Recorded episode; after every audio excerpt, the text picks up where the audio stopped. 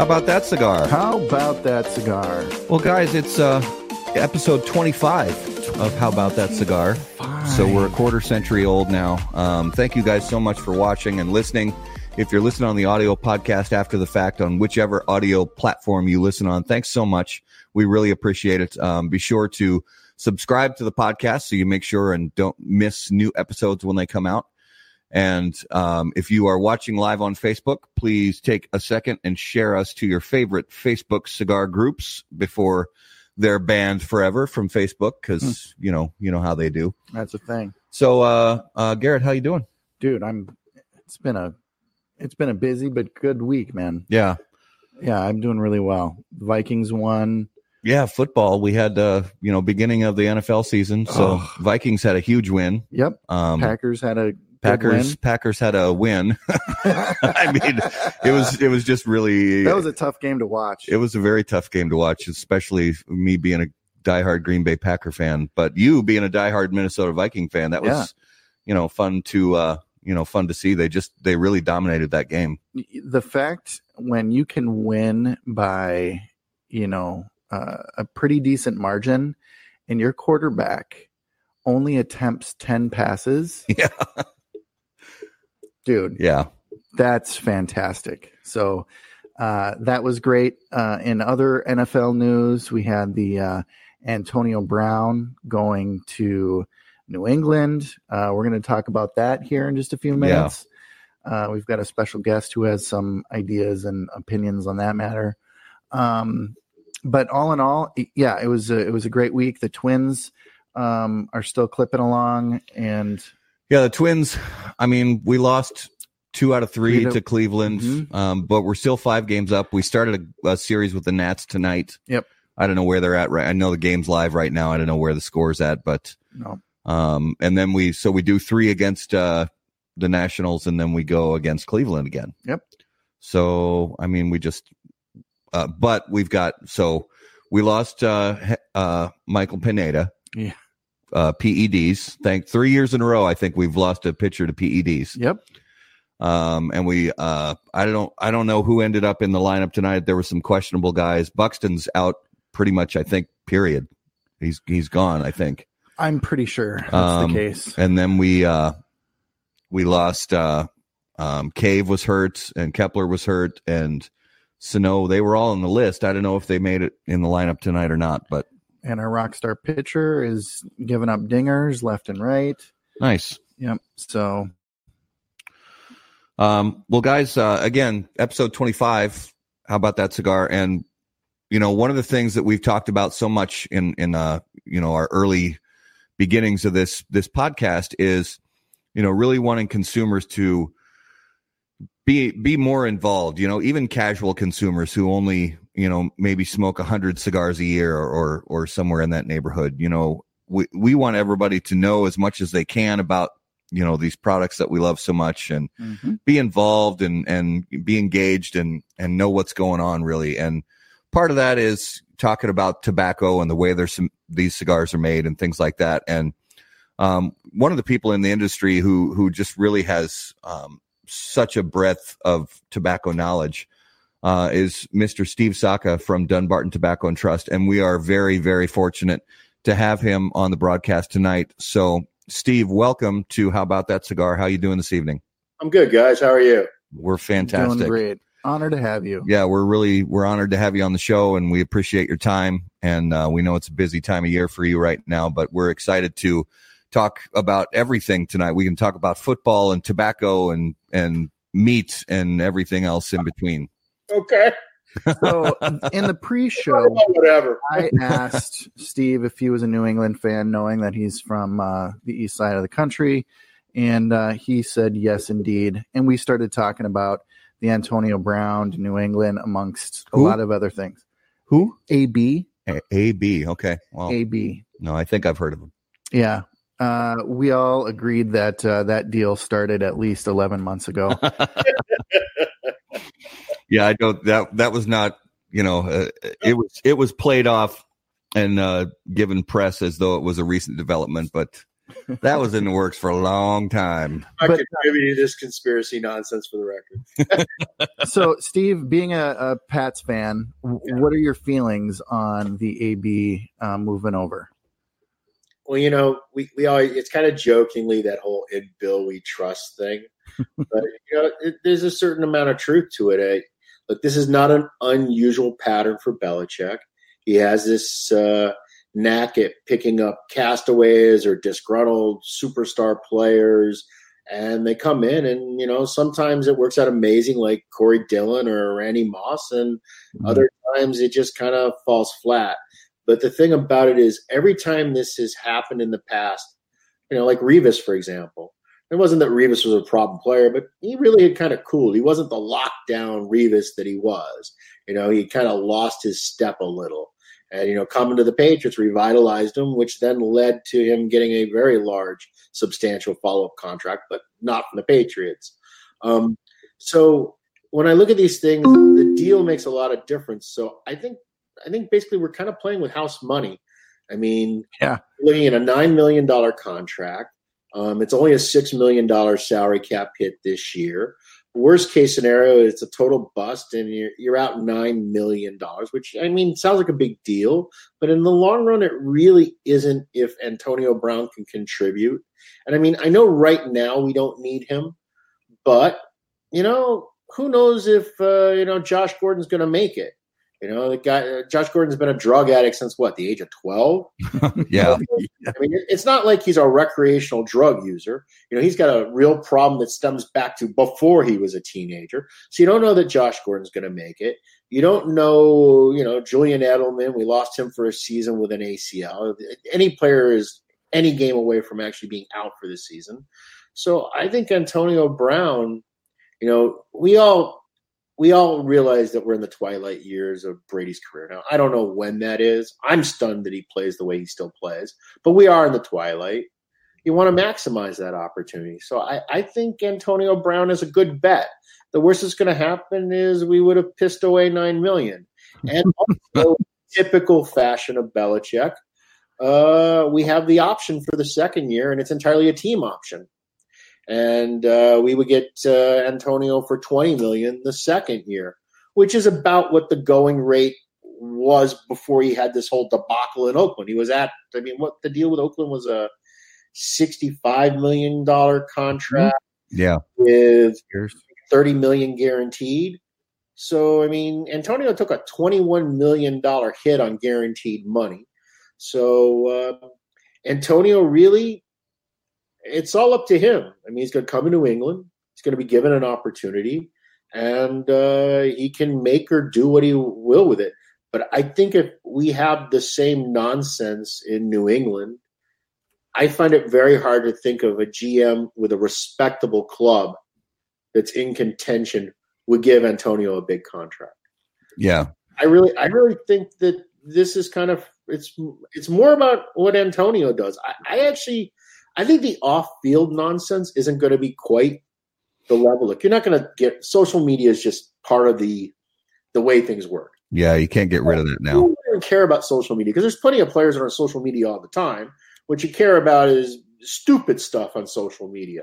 So it's not that you don't want AB on social media. You just don't want him, you know, posting, you know, No dick pics. Right. You don't want to, you know, illegal recordings of you and your head coach. You don't want them Facebook living your team, you know, post game, you know, uh, uh, locker room talks. You know, um, Yeah.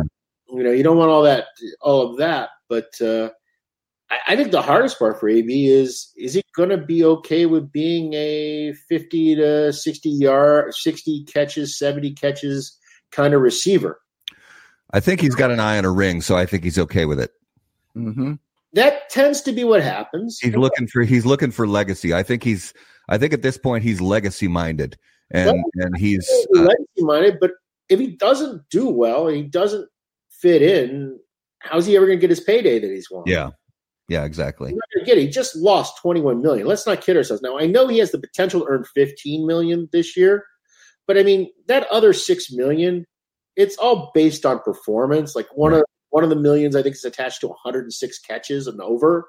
Yeah, the chances of Antonio Brown getting 106 catches on a Patriots team is That's- not likely. That's very slim. It's not. It's just not. I mean, They well, spread the work out too much. Yeah, it's just there's just the ball spread around. I mean, you got Dorsett, you got Josh Gordon, you got Edelman, you got James White out of the backfield. Rex Burkhead kicks the ball. Hell, we have a fullback that catches balls.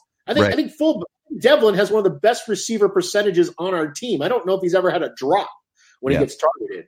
So I mean, the ball gets really spread around. Even Sony Michel can catch a ball out of the backfield. so I mean, it's like I don't know. It's uh, Boy, it's too bad you guys don't have any good players. I mean, seriously. You know what's so weird? It's such a feast or famine because literally we came out of the end of last season losing Gronk. We didn't know Gordon was ever coming back. Um, we really pretty much just had Edelman, and we had Dorsett, who had a lot of promise but got Yeah. injured. So we never really saw him play much. We had Chris Hogan that had a few brief moments, but look, Chris Hogan's a number three on any team. I mean, I don't think Chris Hogan's a number two for most teams. No, he's he's the number three on most teams, I think. Yeah, so I mean, we kind of came into this season, or before you know, we came out of the last season with really almost the cupboards completely bare on the receiver core, and here we find ourselves in a wealth of riches. That oh well, you know what, Demaryius Thomas, we don't need him anymore. You know what I mean? Oh yeah. Good it is is that oh we're going to ship Demaryius Thomas out. You know, So, um, Steve, really quick, uh, we're firing up the first time for both Garrett and I trying the Sobremesa Br- Brulee. So, Yep. uh, ex- uh, excited to try this one since uh, it was announced before IPCPR. Um, unfortunately, we couldn't be at IPCPR, but uh, I finally uh, uh, was able to get my hands on a couple of these, and uh, we're excited to try it. Um, uh, just to veer away from football, really quick, just tell tell everybody a little bit about the Sobremesa Brulee while we fire it up. Yeah, it's an adaptation of the Sobremesa blend. Um, I've dropped out the Ligero, and I have I've increased the Base, the Seco from Condega in it, and then you've got the uh, Ecuador Connecticut uh, wrapper, and uh, the wrapper's aged. It's right. Most of the wrappers between four and five years old of bale aging on it Mm. and it's actually it's a grade two not a grade one which doesn't sound very sexy but that has to do with the way connecticut shade tobaccos are graded um, color determines whether you could be a grade one or a grade two only the uh, uh, the really bright yellow and uh, kind of a slight greenish tinge not the candela but greenish tinge uh, which are YW and GWs are in grade one. And then if you want what you would consider to be um, like on a Macanudo, that would be considered an LW, light wrapper. And what you're looking at would be classified as a BW. So it's a bit more darker, slighter, darker cafe kind of shade. And so the highest quality you can get in those color ranges is what they actually classify as a grade two. But the reality is, grade one and grade two are the same quality wise, just different color classifications fit to the grades. You just like read a chapter in Fifty Shades of Cigars, and it was so hot. Fifty Shades of Cigar. that's got, that's got to be the name of your book. Yeah. you know, the thing is, I, I like using the Ecuador Connect. Look, I'm not. I've never been a big fan, but if I had to choose between Connecticut, Connecticut, and Ecuador, Connecticut, I'll go Ecuador, Connecticut every time. Um, not only is it more readily available, but it also um, has higher tensile strength. It isn't nearly as fragile, and it also doesn't have a tendency to turn uh, bitter the way some of the other ones are. So, I mean, Connecticut, Connecticut turns bitter much quicker than Ecuador, Connecticut. Um, so Hmm. for this for this particular blend, when um, when you decided you were going to put this blend on the market, was it what what was really the the main reason behind it? Is it because of nostalgia, because of you desiring those Connecticut's of old, or was it because you were specifically looking something for the Dunbarton uh, uh, portfolio, or was it a mix of both? Um, you know, not really nostalgic. I mean, the blend the blend was developed with a bit of nostalgia. I mean, because look, I used to smoke Connecticut cigars. I smoked a lot of them in the '80s. I don't know why. Just over the years, I've found them very thin and wispy and more bitter and less depth and less flavor, even more. And you know, you wonder, well, is it just because I'm progressing and I've moved up and I'm smoking stronger, darker style materials, more Maduros, more sun growns, or are they really just more bitter, thinner, more acrid?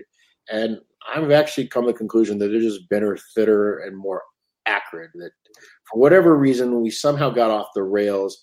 And then all of the better blenders they seem to be focused on making this not your grandfather's Connecticut, making these stronger, spicier, mm-hmm. more robust Connecticut's. And mm-hmm. just look at that as an oxymoron. I don't even understand who that cigar is for because the guy that smokes Connecticut Shade, he smokes it because he wants a milder cigar. Yeah. That's why he's buying it. So the guy that wants a stronger cigar, uh, he's not going to smoke Connecticut Shade. So what do you end up happening? You have all these new blends that are spicier and stronger. And sure, the guys, the bloggers, and guys like me say, "Oh, that was really good for Connecticut." But in the end, we don't start buying Connecticut shade cigars. We just go back to our Sungrowns and our Maduros and our more robust Nicaraguans. And for the guys that do like Connecticut shade cigars, they don't really buy in on it either because that's not what they want out of a Connecticut shade. So to me, it only makes sense that if you're going to make something out of a particular material, it's your job to focus and highlight what is that material and what it delivers. It's like me saying, hey, I, I want to make something that's like super bitey and robust out of, you know, truffles and lobster. You know what I mean? Yeah. It's like it just doesn't make any sense to me. So that's you know, so the, from the blending point of view, yes. And that blend isn't a new blend. I actually made that back in 2005 when I was making the original Sobremesa blend. Um, now, waiting, you know, four years later, almost five years later to actually release it is really more uh, a mechanic of the marketplace. Even though 50% of the cigars in the market smoked are on the milder light side and shade side, those consumers are the most difficult to actually get because they're very locked into their legacy brands. They're smoking their Max, they're smoking their Ashtons, they're smoking their Romeos, they're smoking their Monty Whites. Yeah. Um, so they're very locked in. They don't really follow social media in any way at all. Um, they're not typically my kind of genre of smoker. Somebody smokes a cigar blended by me. They expect to be on the more robust, full side. So I don't have a built in audience for it. And you don't get much social media benefit or blogger love on milder Connecticut shade cigars. Yeah, sure, they'll give you a good review here and there, but they don't get enthralled by it in any way. So you're kind of here you are, your little company, unknown brand, and you've got you're fighting against companies that have huge legacies, legacy brands, built-in customers, multi-million dollar marketing budgets. You don't get the easy avenue on social media. I mean, just think about it in these terms. If half cigars smoked in America are mild in shade, why aren't half the pictures on social media of mild shade cigars? Yeah. How many pictures do you see of mild shade cigars? Are they even one out of 300? Yeah, it's not many. It's no. Many. So, I mean, so you, you, it's a very difficult uphill climb to get commercial penetration. Now, it's the one with the biggest upside because the market's the largest, but it's a very hard customer to reach as an unknown company. Um, and uh, so I was always reluctant to make it one of my earlier releases because I knew it was going to be a crapshoot as to whether it would be successful. And then at the same time, I also kind of got tired of being at a cigar event guy would come in and like, hey, I, I, really like you know mild cigars. What do you recommend? And I look at what I had and I'm like, I really don't recommend anything. I mean, Sobremesa El Americano is definitely medium. I think a guy that smokes mild could smoke many of the larger formats of the regular Sobremesa and be just fine. Yeah. Um, but it's scary to them. It's very dark looking. It looks very strong. Even yeah. though it is a medium balanced kind of more elegant, nuanced, you know, complex style cigar, but still to the guy that smokes Connecticut Shade, the guy that's smoking an Ashton Cabinet or a Diamond Crown, mm-hmm. Sobremesa, it's a little intimidating. Yeah. So I needed something because what was happening is I'd be at an event and I would end up walking the guy in the humidor and pointing out six or seven other company cigars. I say, "Yeah, the one you ought to try."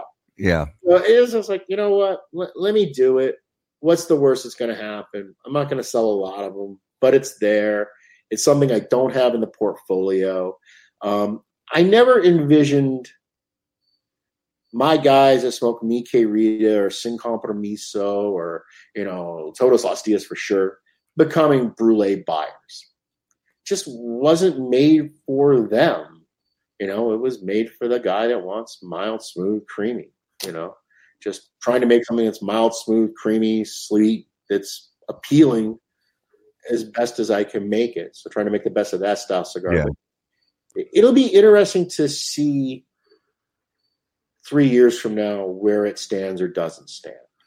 Well, and guys, so guys who like that kind of cigar, you know, guys who like this kind of cigar, that is that is truly that style. It's it falls right into that pocket. It's mild, it's creamy, mm-hmm. it's smooth. Um, even through the nose, it's smooth.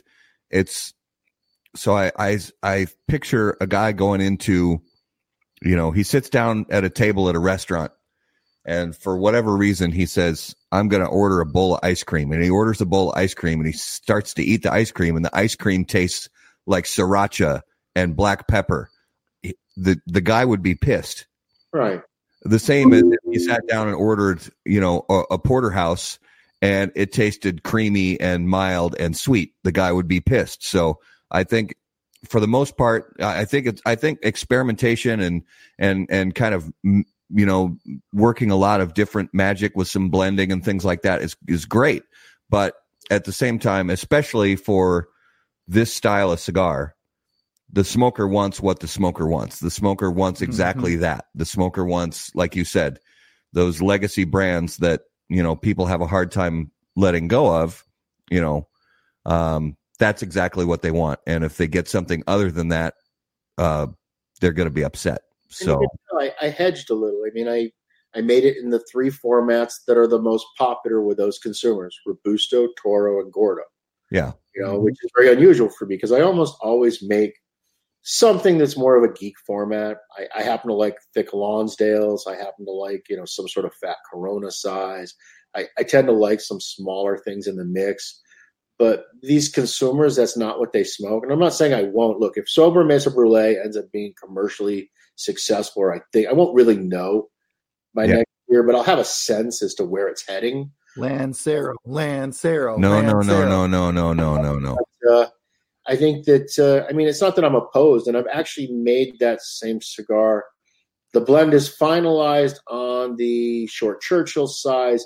It still needs a little tweaking in the Lonsdale format before I would consider that one ready for prime time. Yeah. Okay. But I'm just going to wait and see because now you're making. I think the thing I'm the most surprised about on Brulee is a kind of twofold.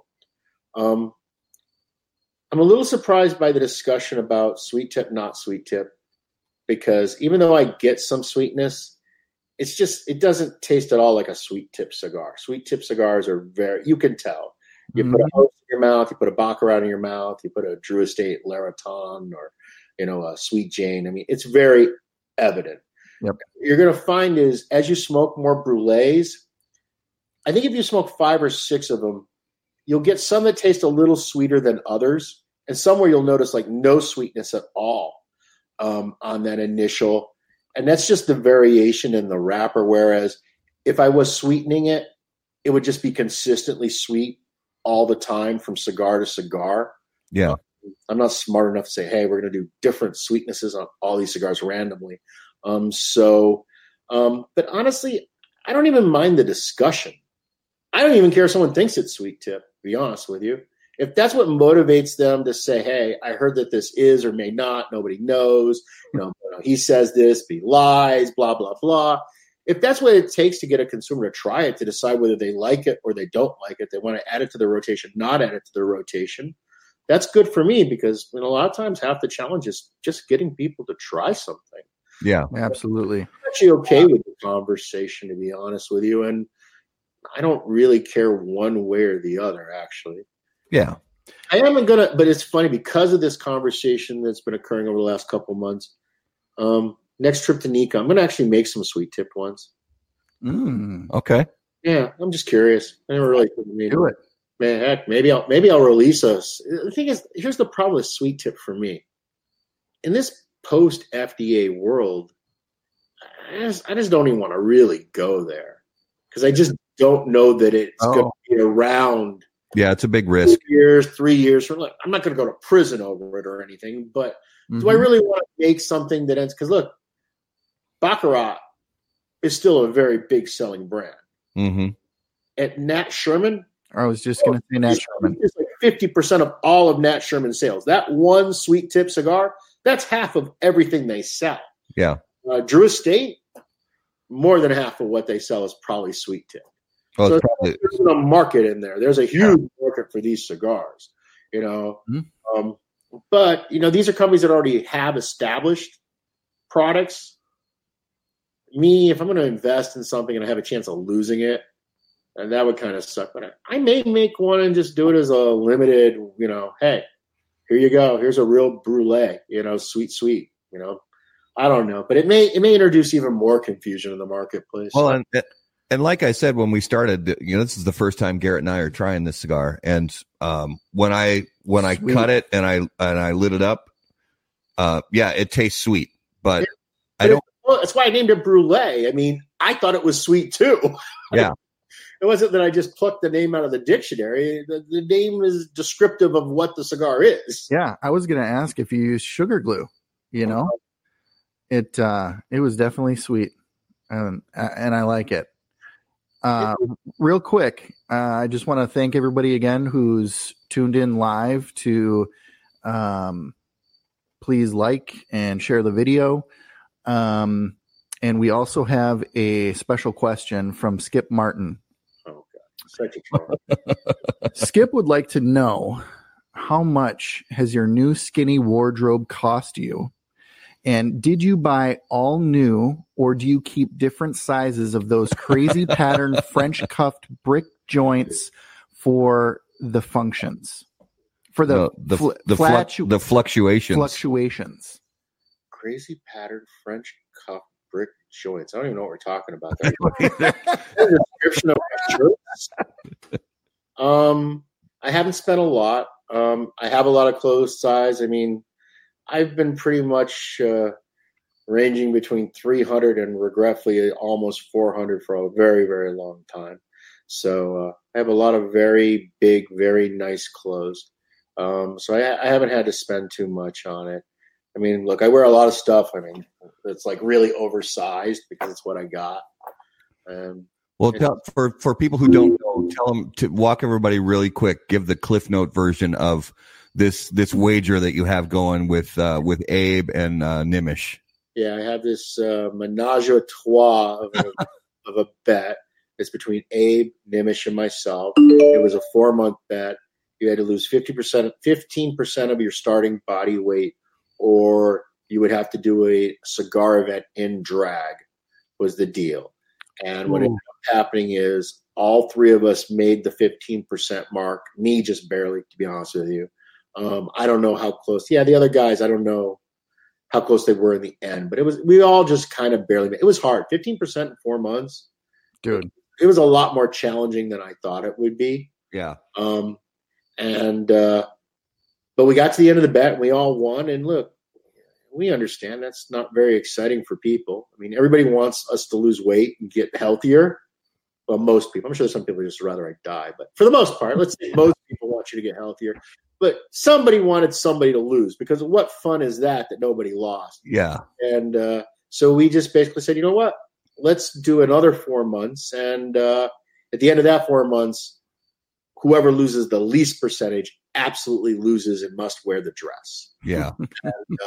So that event is on November 8th at Smoke Inn in Boynton Beach. Oh, nice. Uh, we actually will. I mean, we may we won't know the loser until like the day or two before because the weigh-ins at Abe's house, and uh, we're not even going to reveal who lost. We're going to show up together in a limo, and we're going to step out of the limo, and one of us three fat fucks is going to be in a dress. it's going to be. That's fantastic. Well, I heard uh, uh, I heard Abe on the most recent uh, uh, episode of KMA saying he he doesn't care. He said he's he's good either way. If it, it if it ends up being him wearing the dress, he's okay with it. And I'm kind of there too because I got to tell you, I was first like really like bothering me. Not bothering me. That's the wrong way. When I started that thing, it was good until I got to about two and a half months, and then I totally stalled. And I just for ten days I didn't lose a pound, and I was eating like twelve hundred calories a day. Yeah, all, wow. all protein, and in order to not lose the bet, I ended up basically going on like a water and lemon juice and two tablespoons of fucking maple syrup a day. you know, for like literally, and you know, and then I was like, I treated myself to a slim fast every three days. You know, I mean, it was just it, wow. I was so worn out. I was so beat up. I felt so awful at the end of the four months because of what I had to do to hit the fifteen percent marker in that last four weeks.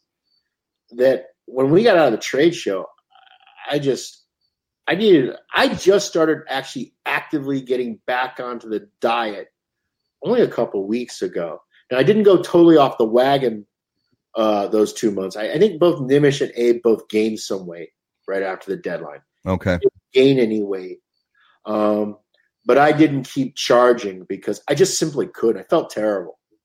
Right now, I'm actually I'm feeling pretty good at the moment, but no, I'm I'm not. I mean, I lost 60 pounds in four months.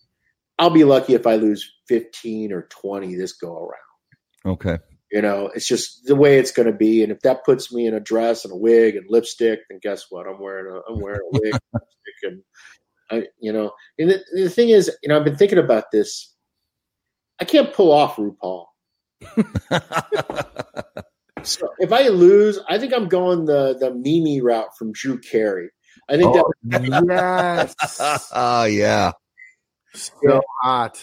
The yeah, I think that's the way I'm gonna go because there's no way I'm pulling off fat sexy. That don't happen. you know, I don't care what dress I buy or wear. It ain't it ain't gonna happen. So, oh yeah. You know, it's just this little fun of you know. No, that's that's fun. No, that's good. Um, this is actually kind of a going back a little bit inter- interesting question from Tanner. Um, I'm going to put on the screen here, and I I'm just curious a little bit too, but Tanner says, "Do you have any concern about reputation blowback from self-styled purists over a sweet tip?" Again, it isn't sweet tip. Yep. I don't know how to prove a negative.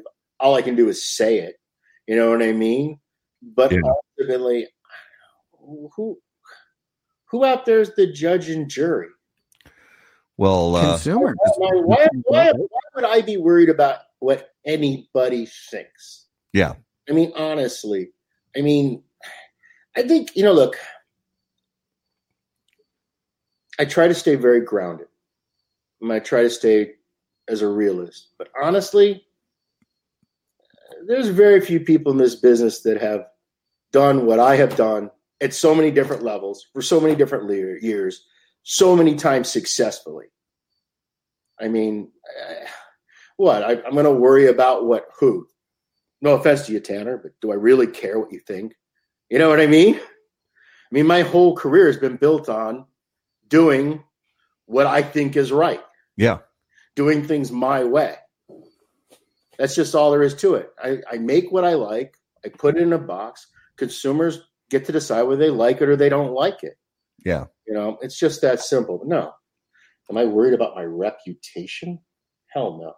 Yeah, and in the in the end, I think most consumers just want that kind of attitude anyway. They want they want just genuine products made by people who actually give a crap, who are actually, you know, paying a role or playing a role in in uh, create creating that product. You know, you're you're not just you know you're you're not just a brand manager.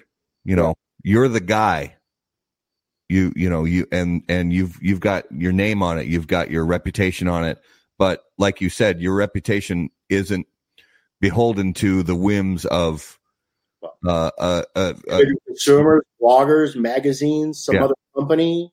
I mean, there's only one person that has to be happy, and that's me. Period. I make stuff. I put it out there. I do the best that I can. I always try to do my utmost. I always try to make something unique, different, Yeah.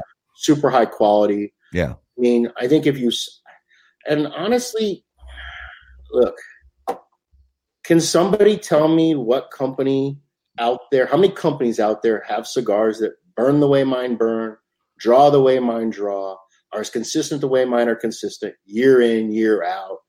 Um, I don't have any dogs in the portfolio at all, not a single one. You know, now I'll admit, not every cigar is for everybody. Right. Las Dias, that's a reach. If you don't like a heavy nicotine bomb, that's a terrible cigar. If you don't like something that's kind of milder and softer and smoother and doesn't give you a super amount of pepper and bite and this and that, Brulee is a terrible cigar. But it's still, I mean, I'm looking at you guys smoke them. They look like they're they're performing the way they're supposed to perform.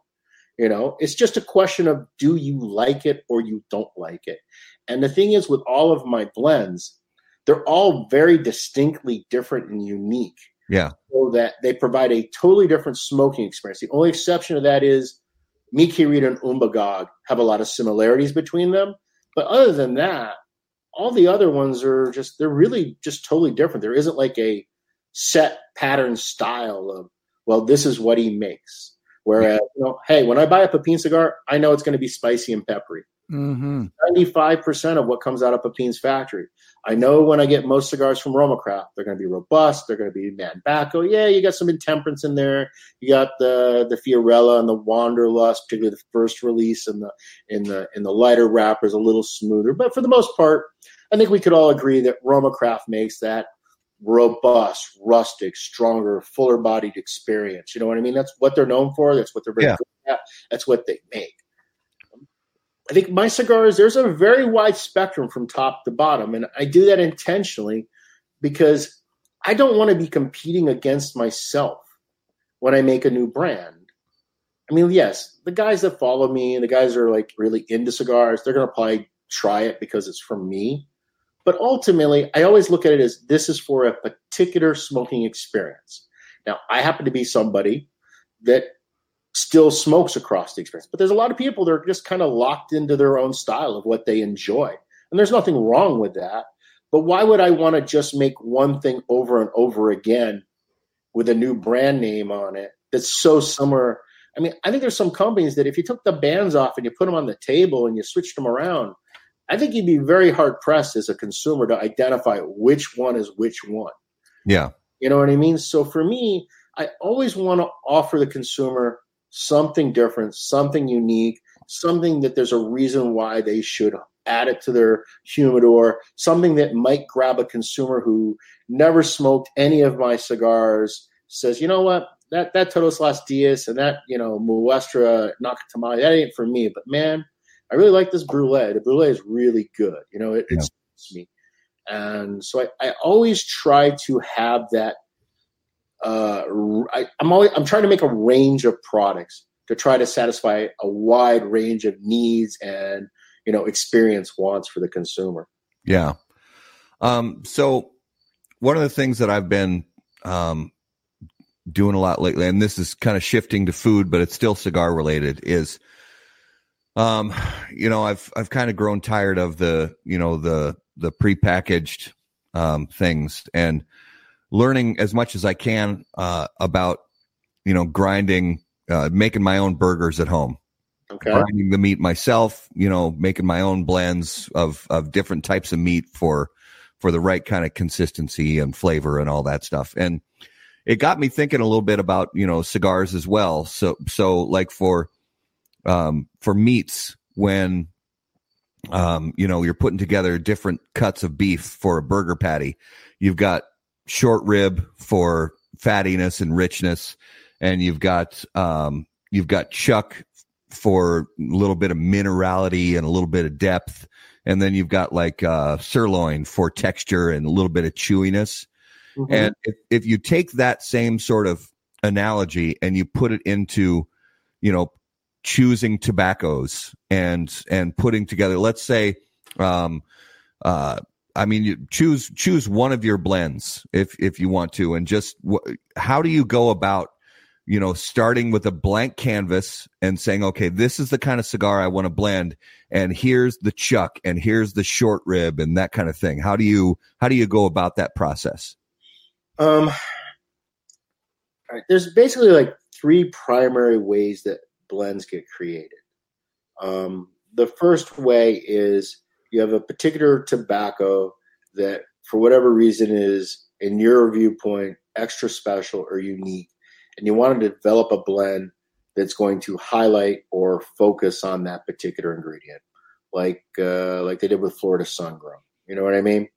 Um, or you have, and a lot of times the wrapper is kind of the special ingredient, but sometimes, you know, like I have a blend that has Comstock in it um, that uh, is about to be released, and I don't know of anybody that's currently using Comstock in any other in any other products. And it was just something that hey, I want to make something around Comstock. Uh, the second way is you have a kind of a genre in your mind, like I did with Sobremesa Brulee. I want to make something that's you know mild to medium, softer, easier on the palate. You know, so I had a kind of a, a blend concept, a genre that I was targeting for.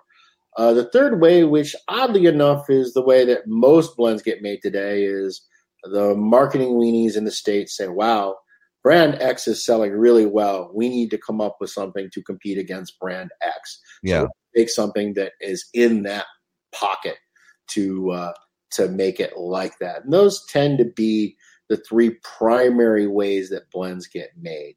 Um, you know, for me, uh, Brulee was made because I wanted to make a genre, but it ultimately ended up being commercially released because I wanted to really fill in the hole number three. It was just kind of a hole in my portfolio.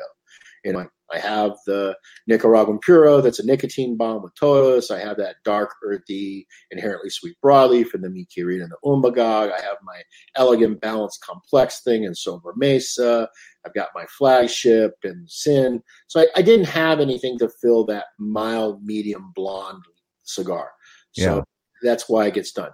Now, as far as the actual blending process goes, you know, 20 plus years ago, it was me kind of throwing darts at a board. You know, it's kind of like put A with B, put B with C, put C with A, put A, B, and D together. It was just keep smoking, see what you like, see what you don't like. It's a very ad hoc way of going about it. Um, over the years, I've come to learn, like you were describing the meats, that certain tobaccos give me certain characteristics. So they kind of have a baseline as to what these particular tobaccos do and do not do uh, when you smoke them individually and when you pair them with other materials. And the other thing that really gets lost in this whole blending equation is it's not just about flavor and aroma and strength. Um, those are components of a cigar. You only get those things the way you intend them to be if the cigar burns correctly, if it's constructed properly, if you can get the materials of the right texture to give you the draw that you actually want. So you not only have to think about, hey, I like the way this tastes, I like the way this smells, I like the way it this, but you also have to think about how does it physically function in a cigar? How does it work with the other tobaccos you're putting in that cigar? Because if that cigar ultimately doesn't burn even, that cigar ultimately will never taste the way you intended it because when it's burning uneven, you're getting the ingredients unevenly. Yeah. So you're getting more of X and less of Y. So understanding the mechanics of how that tobacco works and how it plays with the other tobaccos is a critical component to ultimately making a blend successful. Uh, I'll tell you one that I personally considered a failure. Uh, I remember Camacho used to have one called Triple Maduro. They may still, but I, I just remember the early release. It was all Maduro tobaccos. It was super full. It had great taste to it, but literally, you had to light that cigar like 30 times to smoke it. Yeah. It wouldn't burn Combustion issues. terrible combustion issues. It was it was painful to smoke. So even though man, that that 32 seconds it was lit, it tasted great. Who cared? Yeah. Because it was just such a hassle to smoke it. So I, I think a lot of people they don't really have any comprehension of that, nor do they have any comprehension of how slightly different bunching techniques work better for certain tobaccos and how you can incorporate the right technique with the right tobacco will actually give you a better result if you do it this way for this cigar and that way for that cigar. Yeah. So I kind of over the last you know couple decades, you kind of get a catalog of experiences that you that you have reference points. You kind of have like known entities. You know what I mean? You know, I I I know what Himalaya pink salt tastes like. You know what I mean? Yeah. Compared to something else.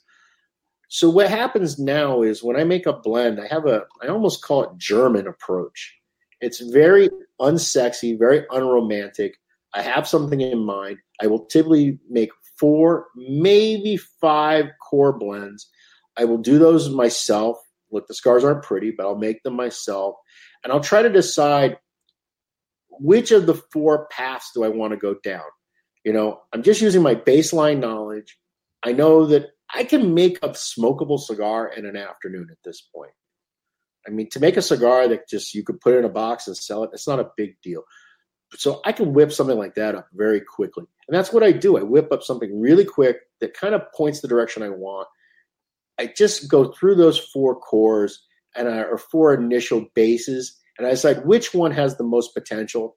And then I ignore the other three, and then I take the one and I just start drilling down and doing tweaks and refinements until I get it to the point that I can't make it any better. And then I just decide, is it good enough?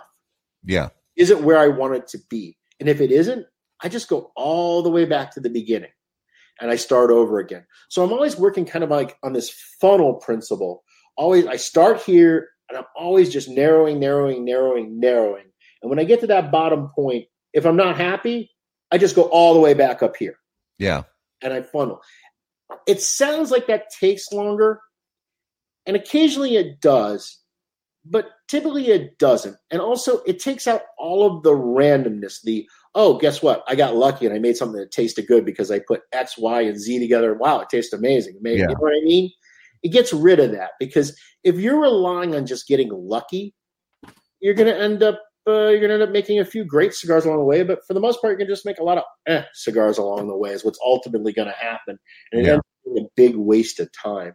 So I have this very systematic approach to doing it, and I remember it was kind of funny because I was at one of the factories and I was developing the Sobremesa blend at the same time, and other uh, brand owner was developing a blend, and the factory people at first they were kind of like they were looking at me with two heads, and then they were kind of like, "Wow, you know, this was so much quicker. This was so much faster. It made yeah. so much more sense to go this way." And uh, so it's just kind of the, the way I have come to do it, but it is it, it, it isn't nearly as romantic as people think. Well, there's a, it's a very engineering, technical kind of approach. Well, and I mean, sometimes it has to be. You know, the the romance, the the romance comes after after the hard work is done. Um, but there's a couple questions on the um, that people have brought up, and it's mm-hmm. interesting because it's actually something that that I highlighted from uh, this article that you wrote for Cigar Magazine uh, about 13 years ago. And the question is about Comstock tobacco. And I just want to read this section and I highlighted really quick. It says, um, with the exception of very small plants, or sorry, with the exception of very small plots of Wisconsin Comstock and some broadleaf grown in Pennsylvania, all of the black tobacco cultivated in the United States today are grown within the Connecticut River Valley in northern Connecticut and southern Massachusetts. Now, is is Comstock a product that's grown in the soils of Wisconsin, or is that just the name of the leaf of the varietal varietal itself? Well, there's actually there's like two variations of Comstock. There's a Wisconsin Comstock, and there's a Spanish Comstock. Okay, which are grown in that they were grown in that Midwest northern region, um, Michigan, Wisconsin, Illinois. It was uh, it was kind of a local tobacco, and you can tell how old that article is because at that time, very few people were using Pennsylvania seed leaf. Now, many of us use Pennsylvania seed leaf. Uh, when that article was written, nobody was growing uh, filler tobacco in Florida as Jeff Borysiewicz is now doing with his Florida Sun grown. You know, so uh, I mean that article is out of date. But to my knowledge, there aren't a lot of people that are uh, are utilizing Comstock. Um, there will be because uh, that's the way these things work in our business. As as soon as one person does something successfully, well, I hope it's successful. Who knows? Um, but uh, you you end up getting a lot of people that latch on. And again, you're trying to look.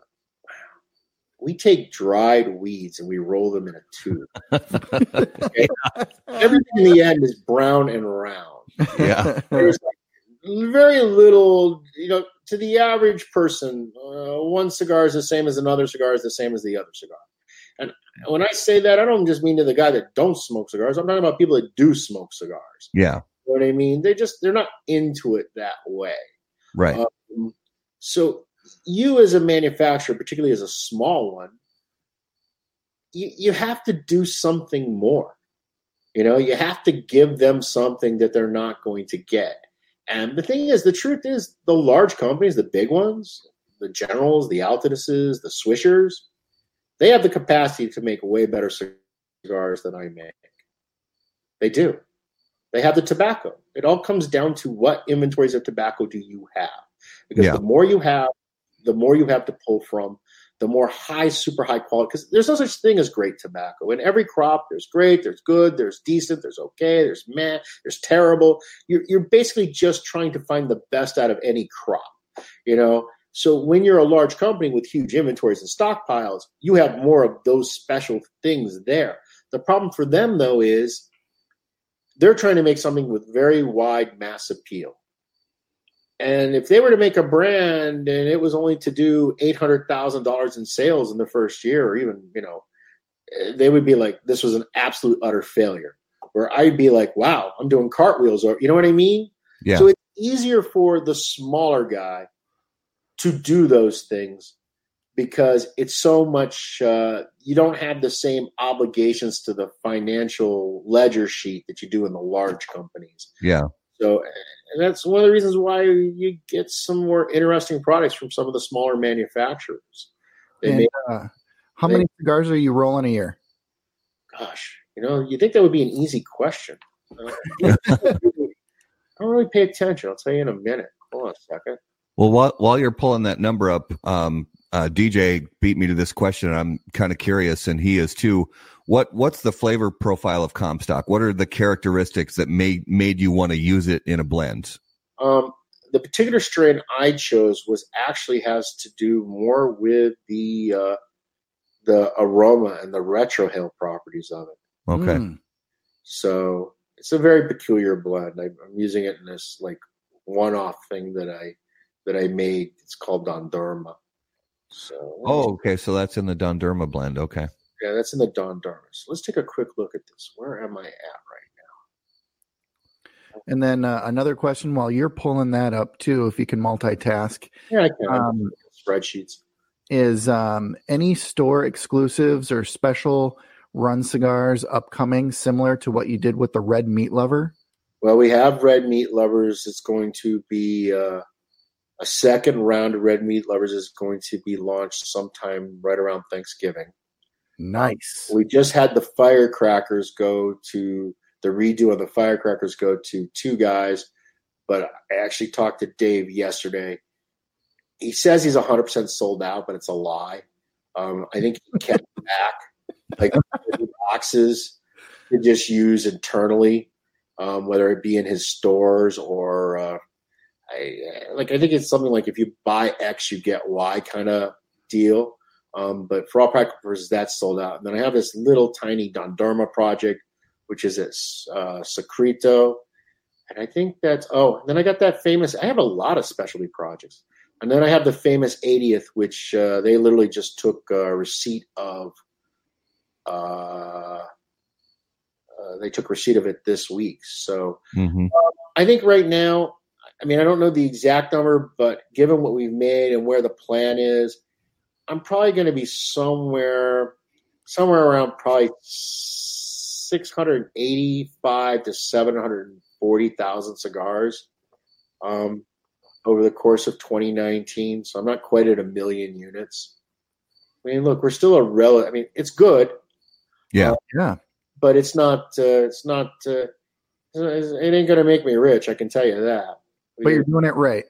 Well, I'm trying to do it right. I mean, I'm doing it my way. It goes back to the thing with the sweet tip. It's like I'm doing what I do, you know. So, but that that's kind of where I am, and you know, and ultimately, this is where things are a little different. You know, you know when I was when I was with Jr.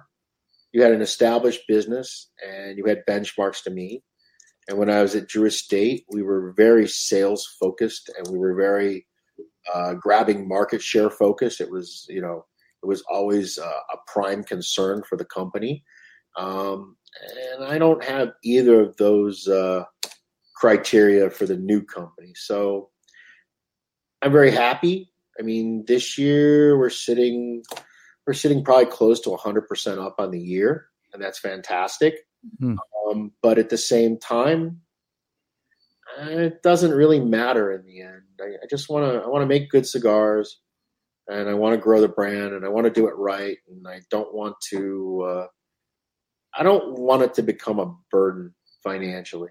Yeah, I, I just uh, and, and it's not like I'm growing it to sell it, and it's not like I have shareholders, and I have no investors, and I have no debt. I mean, the only debt we literally have is the 30 day turn on the Amex card. You know what I mean? That's it. I mean, there's yeah. just nothing. I mean, you know, I pay for the tobacco with real money. I pay for the cigars with real money. You know, everything I have. I have, I have no. I mean, we don't even lease equipment. We we we own everything. Yeah. 100% across the board. And, you know, and probably if I was like trying to rapidly expand the business, not the best approach. Honestly, I think if I poured a million dollars into the company, whether it be my money or an investor or a bank's money, I think I could get the company to 10 million in sales probably within just a couple years. Yeah. Um, but I, at what cost? Yeah. For what purpose? Right. Yep. You know, that that's the thing. For what purpose? Yeah. To grow for growth's sake is not a good. Yeah, it just doesn't look, and it's like what? And honestly, I'm never going to make as much money as I made on an annual basis at Drew Estate. Yeah. The chances of me getting back to that salary level doing this is almost impossible. You know, maybe who knows? But I mean, it's just it's just not the same. I don't have the same aspirations. Yeah. As I had, you know, you know, even even just ten years ago. I, I feel very different about it. Um, another great question from a uh, local guy we call Big Bear wants to know um, how did the eating grasshoppers at events start? Yeah, I hate cigar events. They're so. that whole that whole shtick of standing in a store behind a table every guy that comes up, you got to explain all seven different products on the table. You're like, oh, and then you got to like try to talk them into buying something. And hey, guess what? You get a you get a cheap Chinese knife, or you get a backpack, here's a hat, and here's the the whole thing is just so. I hate it so much that I just started saying, how can I make this just even mildly entertaining for me? Love it. you know what? Getting people to eat big bugs, you know? That's kind of entertaining. I've never had one. I'm not putting one of those things in my mouth. Madagascar kissing cockroach. You know, that's like it's just good fun. You know, so eh, you know whether it comes to hey, you're gonna eat a Carolina Reaper pepper. Hey, you're gonna pet a boa. You're gonna kiss a fish. Whatever. It doesn't even matter. Just anything to break up the monotony of it. In fact, I pretty much I've been doing quite a few of those events because retailers really want you to do them to help their mm-hmm. ring. Yep. I think I'm pretty much done with it. I really am. I really, to me, something more than just, hey, here's a deal is mm-hmm. what makes an event. Just, oh, there's a deal. Well, so what? Why, why do I need there for you to do a deal? You know what I mean? You can, I'll send you the free cigars. I'll send you the damn Saka Squatch statues. You know, why, why am I going to travel halfway across the country, stand yeah. 300 pound fat ass up all day, do the same thing 8 million times over? And the other thing, too, for me is I think you would find it when you get to the very top principal levels of most of these companies, sales are what sales are. You know, the sales guys are into it. Some VP guys or marketing guys are into it. I, I want I, I don't get any sort of thrill when somebody buys something. When somebody buys something, my thought is, I really hope they like it. I hope they enjoy it. I hope Yeah. it's good. I hope they end up being satisfied with their purchase. But I don't get that little uh, hit of endorphins because, oh, wow, that guy was going to buy that, but I talked him into buying this. Or, hey, he was going to buy one, but I managed to convince him to buy five. You know what I mean? I, I don't get any sort of uh, bump out of it personally.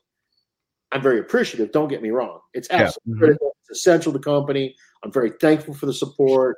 So I don't want people to think, "Oh, well, I just don't care." But I'm just saying, I don't get any thrill out of the activity of sales. Yeah.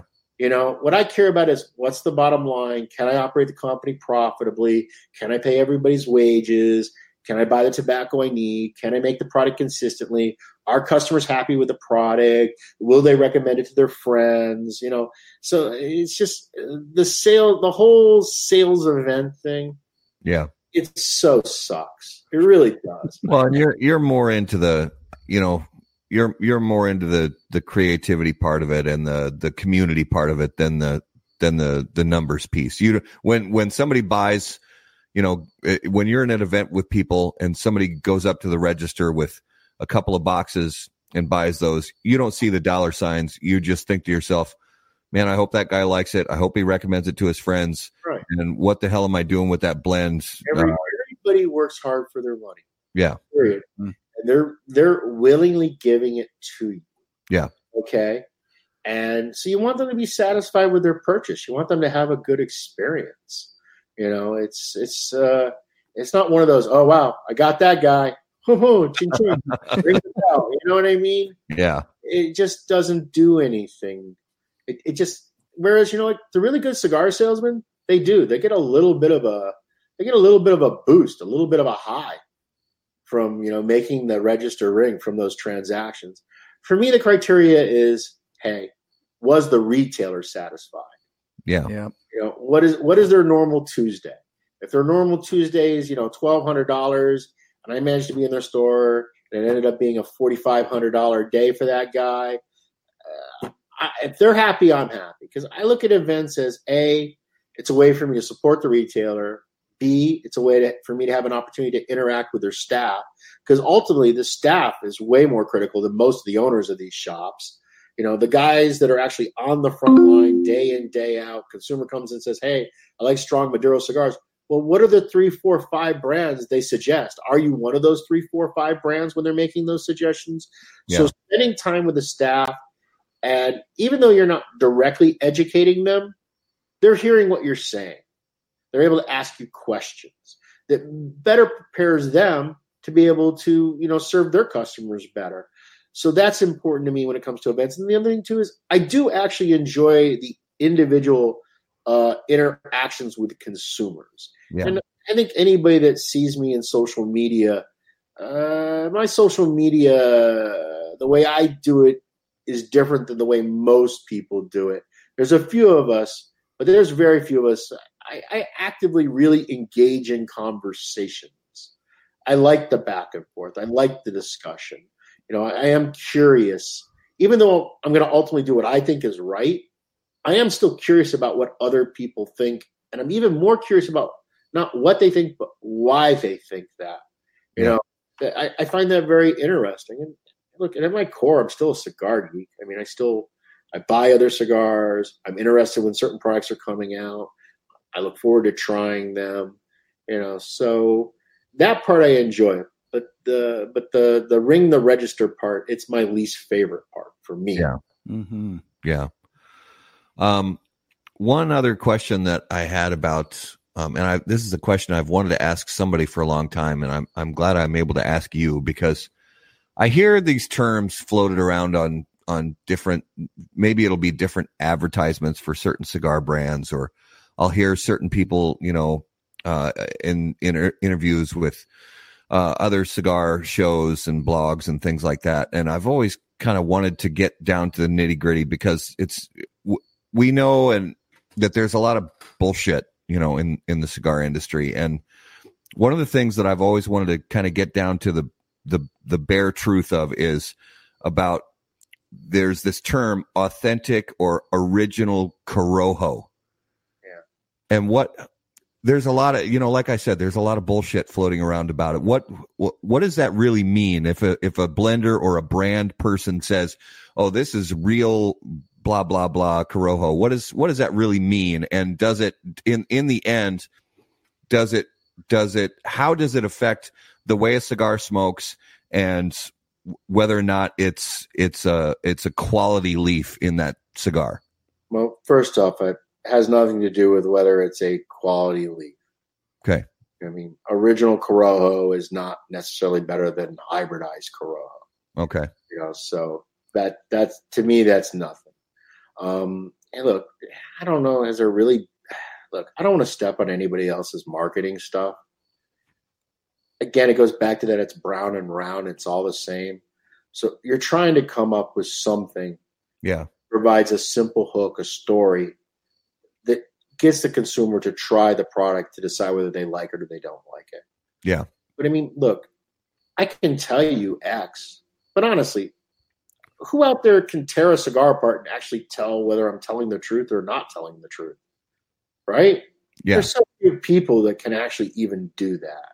So you're getting told something and you're hoping it's true.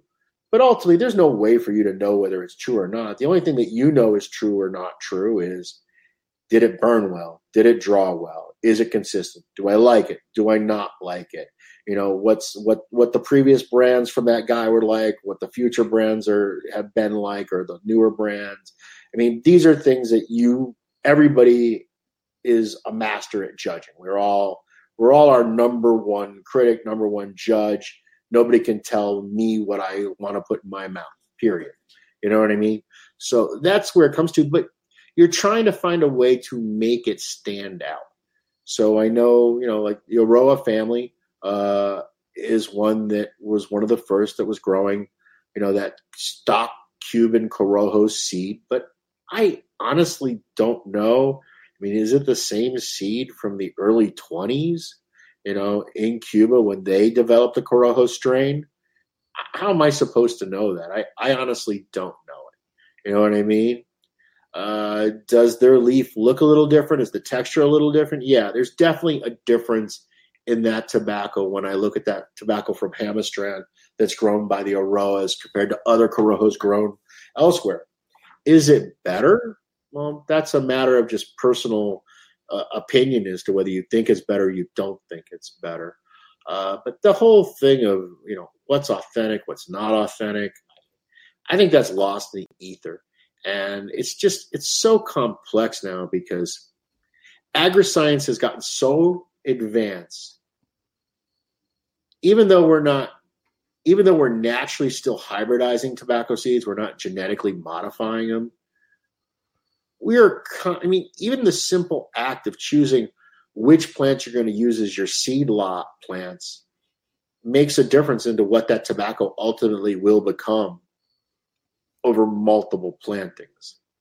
So i, I don't know that anything can be really original because it's always constantly in a state of flux right yeah um so I, I personally I don't really put a lot of stock in those things, to be honest with you. Now, when they when they grow a crop, do they choose a just a select group of the plants to to uh, uh, to use for seeds? There's typically two ways that you go about that. Um, the original traditional approach was you're growing the crop, and then you will find in the field the plants that are the healthiest. They're showing you the characteristics that you like the best as far as size, shape, and disease resistance. And you will end up selecting those to bag those out to be your seed collecting plants where you're going to collect your seeds from. And almost, not always, but more times than not, it tends to be at the lowest lying point in a field. Um, in any field, there's always a point in it that's lower. Because I mean, these fields are, I mean, some of them are pretty unlevel. You want to try to make them as level as possible, but you never are. So what ends up happening is the plants that are at the lowest point in a field typically end up getting the most nourishment because that's just where everything erodes to. It ends up being the you know the cupping point where everything over time rain falls in there. So when you're doing it that way, um, it's almost always at one of the lower spots in the field that you're going to choose your seed plants from. The other approach is you actually grow a specific seed lot, and normally that seed lot is grown very close to the front of the farm, close to the barn. Uh, and the reason why is because the guy who's responsible for those plants is normally the one that's the most senior guy at the farm. And he just doesn't want to walk his ass all the way out to wherever to tend those plants. So what they'll do is they will cultivate a small plot close to the front or in a convenient location that's easy to get to by truck, and they will specifically grow the plants and tend them better than any of the other plants with the intention of okay, these are where I'm going to pull my seeds from this season. So those seem to be the two typical ways um, seeds are uh, are grown or plants are grown for the purpose of extracting seed for the following year. Okay. Um, and one other question. I mean, I've got a thousand other ones, but one that was kind of uh, important to me and related to one of your products is related to um, Mexican San Andres tobacco. As far as I know, that there's one or one or two, as, as far as I know, particular growing locations in Mexico. But uh, as far as the actual the, the actual plant, the actual varietal of tobacco that's grown there, is it a particular type that was always native to that area, or was it brought in over time? Well, there's both. Well, now you have three tobaccos. You have three. Yeah. I mean, okay. San Andres Negra is one of the base criollos. So it's one of the original tobaccos that was cultivated by the indigenous people, you know, centuries ago. And because of the separation of time and distance over time, even if you're not choosing which plants to mate, you know, by swabbing them, those plants are going to get mated uh, just naturally. And the other thing too is you got to remember tobacco has both sexes, so it's self-propagating. Um, so what ends up happening is over time, tobaccos will develop kind of into their own tobaccos in a given region, left to be grown year after year, self-hybridizing, and it'll become kind of their own strain. So what you have is you have five basic criollos. You have the the Bahias, the Matas, the Mata Norte, Mata Sul, Este, you know, are all Brazilian.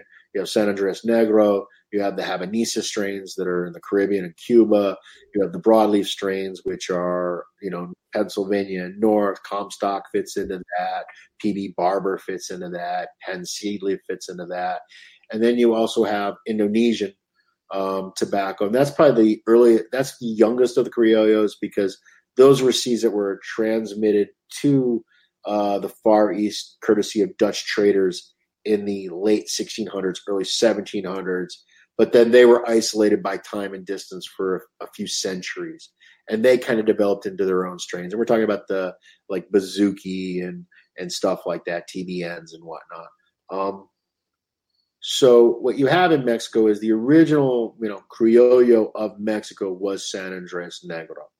Um, but what ended up happening was the Dutch ended up they were really big in Indonesia, but at one point they got booted out of the country and they went back to Mexico and they started growing Sumatran in Mexico also. So you have strains of Sumatran that are Mexican Sumatra grown in Mexico. You have the San Andres Negro, and now you have farmers like uh, like the Turrents or uh, Carrion uh, that actually grow a few uh, varieties of uh, Cuban strains, the Habanesa strains in Mexico too. But the Negra is the Criollo of of Mexico. Okay, and for the um, for your Sin Compromiso, which uh, I believe you're smoking right now, um, there was a um, there was a, a, a different process uh, for the cultivation of the leaf right. that that is used for the wrapper for the sin compromiso. Tell us a little bit about that. Yeah, the um, so the tobacco that's used on sin compromiso is not. It's a hybridized San Andres Negro, but it's not anything that I would consider to be particularly unique outside of the individual farmer that grows it.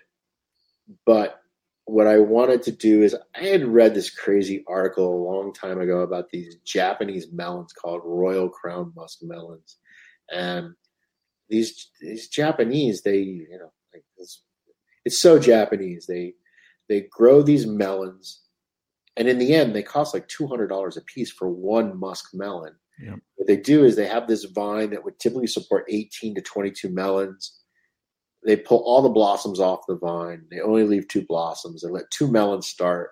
They decide which of the two melons they think is the one they like the most. They pluck the other melon and they chuck it. And then the whole vine, about a hundred square feet of soil and one vine that would normally support 22 melons, now is dedicated to just growing one melon. And then they do this very Japanese thing. They sing to it, rub it, who the hell knows what else? They're, Japanese. I mean, Feeding beer. the food. They're just a little strange. These people. Okay, and the way they do this melon is kind of strange too. Um, but in the end, what ends up happening is they get this melon that just it's sweeter, it's more buttery, it's more fleshy, it's more juicy. It's really, it's genuinely fantastic. Now, is it worth two hundred dollars? No, it's not worth two hundred dollars. It's a melon, for God's sake. is there a difference? There's definitely a difference and it's very basic principles. It's hey, you have a you have a, a, root system and a vine system that's designed to support 22 pieces of fruit, and now you're dedicating all that energy to just one fruit. You know what I mean?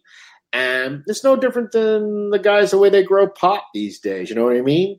They, they they they trim so much and they focus on trying to concentrate all the energy into just much fewer higher quality buds. Yeah what they're trying to do. And it's the same concept on this melon. And it was something that I'm like, you know, why wouldn't that work with tobacco? Why not? I mean, it's basic anything. You do this with any plant. You know, if you focus on just one flower versus trying to make a bush of flowers, you can dedicate everything to that flower. So we grew this small little pilot where what we do is we strip off the bottom 50% of the plant before it even develops. So just as the leaves begin to bud and they get to be about two, three inches, we pull them off. And by doing that, we're throwing away the bottom half of the plant before it even becomes usable tobacco. And you end up with two things. A, you end up basically throwing away about 70% of the crop, 70 to 75 by getting rid of the bottom half because those leaves would have been bigger and hence they would have been heavier. And tobacco farmers make their money on the per pound per acre kind of concept. Mm-hmm. So it doesn't make any commercial reason why you would ever do this because you're really throwing away 75% of the tobacco before you've even grown it. And you're dedicating the same amount of land, you're dedicating the same amount of fertilizer, the same amount of land prep to it. And you're actually dedicating more labor because now, as soon as you start pulling those leaves off young, you now get these suckers. And we always get suckers when we prime and when we debud, but you get an unbelievable amount of suckers when you start pulling those leaves off young like that. So you end up actually spending more time tending that tobacco to, in the end, only make 25 to 30% of the weight that the similar crop would give you. Um, but the concept was that, hey, all the energy is going to go to these leaves, and these leaves are going to be a little sweeter, a little richer, a little this, a little more that. Um, so we grew it and I kind of like the way the tobacco turned out. So then we grew a, a, real crop, and not a large crop, a small crop, and we took it and we fermented it, and you know, you're always one of the things I'm always worried about is you tend to buy into your own bullshit. just human nature. Yeah. And so ultimately, what ended up making the deciding factor whether I thought this, and I call it cultivo tonto, which is just my funny name for foolish cultivation because it doesn't make any sense because I'm paying the guy not just 100% for 25% of the tobacco, I'm paying him 115% because there's more labor for 25% of the tobacco.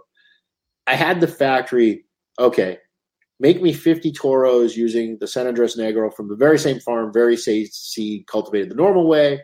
Make me 50 cigars using the Cultivo Tonto crop and let me see what I think. And don't tell me which group is which group. I don't want to know. And I could tell. In fact, they didn't even put them in groups. I actually had to mix them up, and they broke them into ten. They labeled them one through ten, so we're like five and five, five and five. Okay, and I was able to tell hundred percent of the time which ones were the Tontos and which ones were the normals. And once I was there, I was like, okay, I can tell the difference 100% of the time. And that's what made me say, okay, let's take the leap of faith and let's go ahead and invest the money in doing this cultivo tonto. Yeah. And, and that's what I ultimately used for Sin Compromiso. I, and I love the way the tobacco turned out for it. Um, you know, and it's uh, and it's look, it's a little bit of a hook. It's something that look, I'm I'm giving us look. Sin, sins are they're they're they're an ultra premium cigar. They're fifteen to twenty dollars. Right. And as a consumer, when you spend fifteen to twenty, I think you deserve something a little more than the run of the mill cigar. You know what I mean? So this is a way I can do something that makes it, in my opinion, not run of the mill. Beyond the fact that it's a really great cigar, but it's just that little extra bit of something, right? To, to just give it a little bit more. And uh, I'm really pleased with the results of the product. And it seems, I mean, if sales are to be believed, it seems that consumers are really pleased with the product too, because we've never, since its introduction was like what a over a year ago, uh, we've never caught up. Yeah, you've sold out every production run. Yeah, well, it's not that we're selling out of every production; we're making them every day. Oh wow! Yeah, all of my products are made every day. Okay. The only ones that aren't are the muestras. Okay, and that's only in the beginning of the first year's releases of muestras. Um, after that, like exclusivos and uh, and uh, Nacatamales, those are made on a continual, ongoing basis. Um, unicorns are only made a thousand a year. So that one's a limited. And then these projects like the famous 80th and the Don Dharma and the Red Meat Lovers. But everything else, it's a constant production item. Um, I'm a big believer in steady state production. I, I think you make the very best cigars when you make the same cigar, same blend in the same size every single day with the same pair. Gives you much more consistency than this constant, oh, I need this, oh, I need that. So I, I have to go on the hook. So like if I decide I need more Sobremesa El Americanos, I have to decide that I need about 200 more boxes a month. Because for me to start a new pair making El Americanos, they're going to produce about 200 boxes a month, that pair. Yeah. I have to absorb the risk of 200 boxes a month when I increase my inventory levels, you know, because of the way I like to produce cigars. So I don't I don't make a lot of I, I know batch production sounds sexy and it's something that we use as a marketing hook in our business, but the reality is those cigars are the worst. When you start making cigars in the beginning, that first 3 to 4 weeks, those cigars are nowhere near as good of the quality as they will be if those so, same pairs are making the same cigars continuously 3 months later. Right. Just it's just the nature of the beast. Yeah. You know, getting just better more consistently, better constructed. You lose far less of them in quality control. There's far less rejection. So, well, yeah, it makes sense because the pairs, you know, they build over time. They build muscle memory. They build memory. Uh, you know, uh, making sure that they're they're placing everything just just the right way and and and the rhythm of getting right. that. It's the rhythm that's so key. So, for example, as an American, we think, man, I don't want to make the exact same blend every day in the same size. That sounds so boring. I'm going to tell you for a fact 98% of the torcedores in any factory, that's exactly what they want to do. They get paid per unit that passes quality control. Yeah. I'm going to be dinking around. Oh, today I make a Lonsdale. Tomorrow I make a torpedo. Oh, I right. make this really strong, heavy blend. It's got all this really thick, crunchy material in it. Oh, I'm making this silky smooth, mild blend. Oh, I got all this little, you know, lightly textured material. I got to worry about the bunch being too tight because I'm getting none of the texture from the thicker materials that aren't here. They really, they just want to come into work. They want to do their job and they want to go home at the end of the day. Yeah. They're actually happier to make the exact same thing every day out of the exact same materials every day. That's yeah, better for their bottom line. You can take the Robusto guy and make him a Toro pair. It's roughly the same ring gauge, it's roughly the same proportions on the blend. But man, when you take that Toro guy and say, hey, I want you to make these Lonsdales, they don't like it. Now, in every factory, too, there's always those few pairs, or in a small factory, maybe one pair, that loves the variety, loves the spice of life. You know what I mean? Oh, wow, you want me to crap, you know, crap diademas? Fantastic. We get to make diademas for the next two weeks. Oh, wow, I get to make lanceros? Fantastic. Let me make some lanceros. But that guy is really that pair is a minority. And the other thing too is torcedores they don't think about when they're making cigars. Like you said, it's rhythm, it's muscle memory. They just do it. Yeah.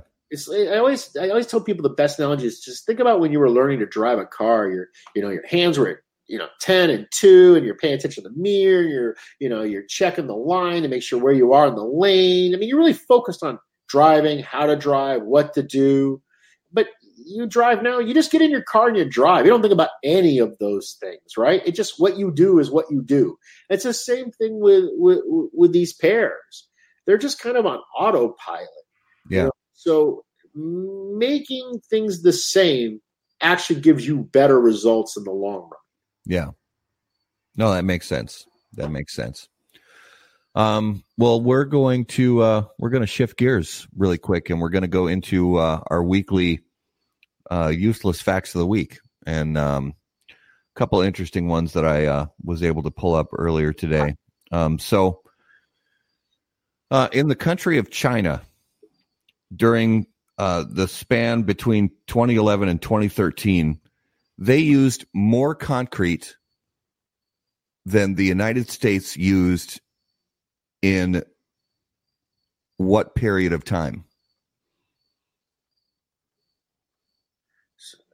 I didn't understand. I'm on a trivia show. Is there a prize at the end of Yeah.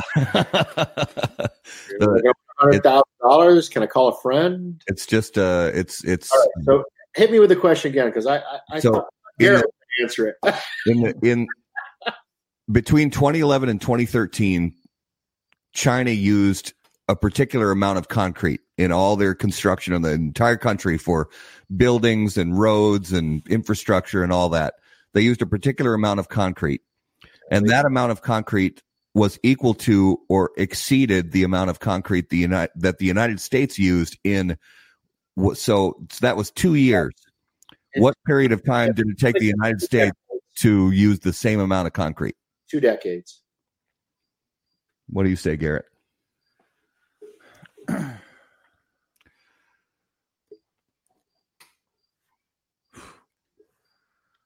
Well, I'm. I would think it would have to do with the Great Wall. The what? The Great Wall. They built that a long time ago, bro. I bro. know. They surely didn't use any concrete. That's a given. but they repaired much of it okay, about within the last hundred but years. but how but how much?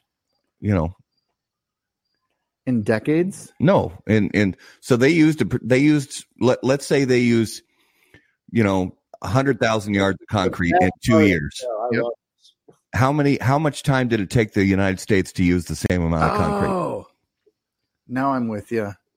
Sorry, I was multitasking, looking up, uh, getting on my page. my bad. Um, uh, Steve, you went with two decades. Yeah, I'm just I'm taking a crap shit. Could be a century for all I know. We we, we don't build anything in America. I'm going to go 50, 50, 50 years. years. All right, so um, China used more concrete in three years between 2011 and 2013 than the United States did in the entire 20th century. There you go. Yeah, That's stupid. I mean, that's bonkers. three years. That's uh, so they're uh, There's uh, there's a lot of people there. well said. Well said. Very astute. Too. Um, so yeah, that's uh, the useless fact of the week. And now uh, my favorite segment every week is oh Garrett's Garrett's Garrett's got the nub tool on this uh, Sobremesa brulee. I mean, Weird about Sobremesa Brulee. Dude, It's most Connecticut shade cigars. They tend to turn bitter right around the band, yep. and it's and Brulee is actually a cigar that I don't think it nubs as well as my other blends, but it's still very nubbable. I was I was just gonna say, so I'm I'm clearly getting a lot of that bitterness, but it is not too much where um, I don't mind numbing it, Yeah. and uh, it, it's still there's still enjoyable. it's not all bitterness. There's still No, sweetness there, so still there's balance. sweetness, Yeah. All right, now we are ready for Numero de los Muertos. I keep hitting the damn spring on my mic mic stand. All right, guys. Uh, this week's uh, numbers um, is really fun. Um, we've got uh, we've got numbers of 356 and 212. Um, and what those numbers represent is how many people die by animal or insect deaths in states. So um, the state that has the most animal deaths or uh, people die by animal or insect death is 356. The next closest state is 212. And we have to name the states. Correct. Oh man, you're killing me. Um, I'm thinking of states that have a lot of insects. Well, I'm going to go Florida because you have a combination of a lot of poisonous things and a lot of stupid people. So Florida's got to be one of those states, right? that's that's that's got to be a good guess. Yeah. I doesn't everything start off a Florida man, Florida man, Florida man? So all the bad headlines start out Florida man dot dot dot. Right. uh, Florida, Florida man's one of my guesses. Florida is 171. Oh, Uh, okay. So it is close third. Um, is it a southern state? hmm Is it Texas? Texas is number one. Texas is big population. just because of big population and land mass. I figured. Yep. And there's a lot of stupid people. There's Oh, yeah, wait a minute. I'm going to take offense at that. There's a lot of smart people in Texas too. Kevin, Kevin nails it. Oh, he got both of them. He got both. All of right, them. I'm putting Kevin's comment on on screen here. California. So uh, Texas and California rank number one and number two. So it's really a population and land mass thing is really more than anything else. Right. Huh. Now, Steve, your state ranks near the very bottom. Can you guess the number of people that die every year by animal and insect death in New Hampshire? Four. He's going with number four. He's going with four. What are you uh what are you thinking? Um, I'm gonna say uh, uh, I'll have fifty. Okay. 17. Oh wow. Well, yeah, Steve's way closer on that one. And, and how many of them are by moose? Two? I don't know. So moose is actually uh, a part of that statistic. It doesn't give me. Um, this is by the CDC, so it's it's official data, um, and it doesn't. This particular um, report doesn't give specifics. yeah, well, we don't have uh, we just we don't have any poisonous snakes. We're at the very Correct. northern range of rattlesnakes, but I've never seen a rattlesnake in New Hampshire. So, or when I was in Texas, it was a continual problem. Um, and we don't, I don't think we really have. I mean, a yellow jacket, a hornet. I mean, we just we just don't have poisonous insects. Right. You know, there's just not a lot. So you're like you're talking about getting trampled by a, a deer in heat. You stumble onto a moose. You stumble onto a bear, cubs. I mean, there, there's a very unique set of circumstances that has to happen to die an animal death in New Hampshire. But dying by moose has got to suck. But I got to tell you, I had one of my most scary, uh, one of my most scariest animal encounters was with a moose here in New Hampshire. Um, they're very big, They're Yeah. huge. and the thing about moose are they look very docile, but they're also very cantankerous. Um, so a moose can be docile and sweet, and two seconds later it bipolars out to just being. and there's like no rhyme or reason sometimes as to why that is. Uh, moose are actually, I think, one of the most tricky animals in the United States because they are Oh, so unpredictable as to what they're going to do. And everybody, you see a moose, and you think bullwinkle. You know what I mean? Let me moose, and uh, not not a good plan, man. Did you have your close encounter with a bull or a cow? I had my close encounter with a young bull. Um, it was a good size, and I was grouse hunting with Blossom, and I broke out of a really heavy uh, stretch of popple It's a popple. How do you describe popple? Popple is like young poplar trees, Yeah. but they grow so tight that you're literally having to kind of almost machete your way through them. And then you got you know thorns and thickets, and I had burst through some that I was hacking my way through bird hunting, and I just ended up literally finding myself confronted with a moose maybe ten yards away, just staring at me because it heard me coming. You know what I mean? Yeah. kind of like, let me see what's coming out of the woods. And it was. And, uh, and then I just kind of froze. I'm like, and I stood there. And I was in a little bit of a stare down with a moose for, felt like an attorney, but I wouldn't be surprised it was like 60 seconds before the moose. Oh, All right, I'm going to go on. But yeah, Oh, moose, moose are, moose are I, I, yeah, moose are beautiful to see. And then I had a second incident that I almost hit a moose on one of my fishing trips to Lake Umbagog at dusk, where a moose darted out in crossing the road, and I literally I missed it by inches at most. oh. We saw a moose uh, up in the boundary waters um, on shore, and we were watching it.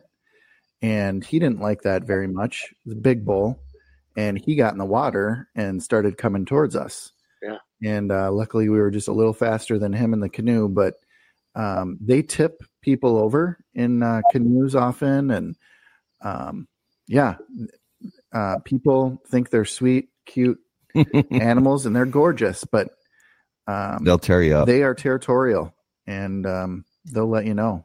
And again, they're unpredictable. That's the Yep. Yeah. I mean, I So remember there's our, uh, there's our uh, numeros de los muertos for the week 17. 17 The lowest state on that CDC list, Rhode Island. uh, so uh, five a year and rhode island is correct Yeah. Okay, Yeah. Because Rhode Island is like the size of my garage.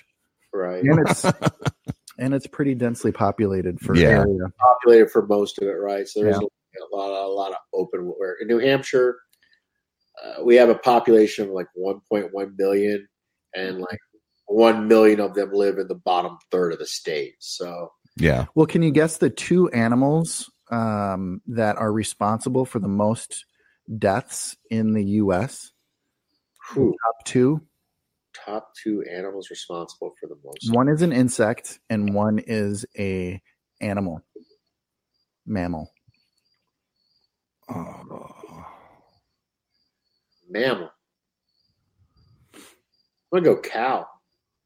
Okay. Just For the insect, I'm going to go with ticks. Oh wow. Ticks a good one. That is a good guess. For the mammal, I'm going to go with uh, bear. Okay. Nope. No. Okay. Uh, it is bees. Okay. All right. People have the allergic reaction to to the insect stings, so they Yep. get anaphylactic shock. That's right. Yeah. Right? So that makes sense because there's an allergy for that. And the other one was actually uh, news and surprise to me. Uh, feral dogs. What? We have that many feral dogs in the U.S. Between That's uh, crazy. rabies and uh, oh, rabies. Yeah.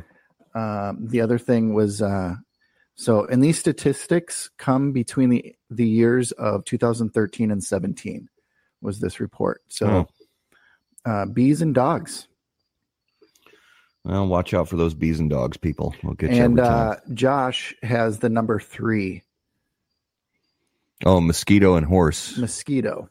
Mosquito. Those Yeah, were good guesses, though. Mosquito and horse. really good one. Um, so uh notable smokables for the week, Garrett. Um uh one of mine was uh the new uh uh Nat Sherman Timeless Limited Yeah. Edition for 2019.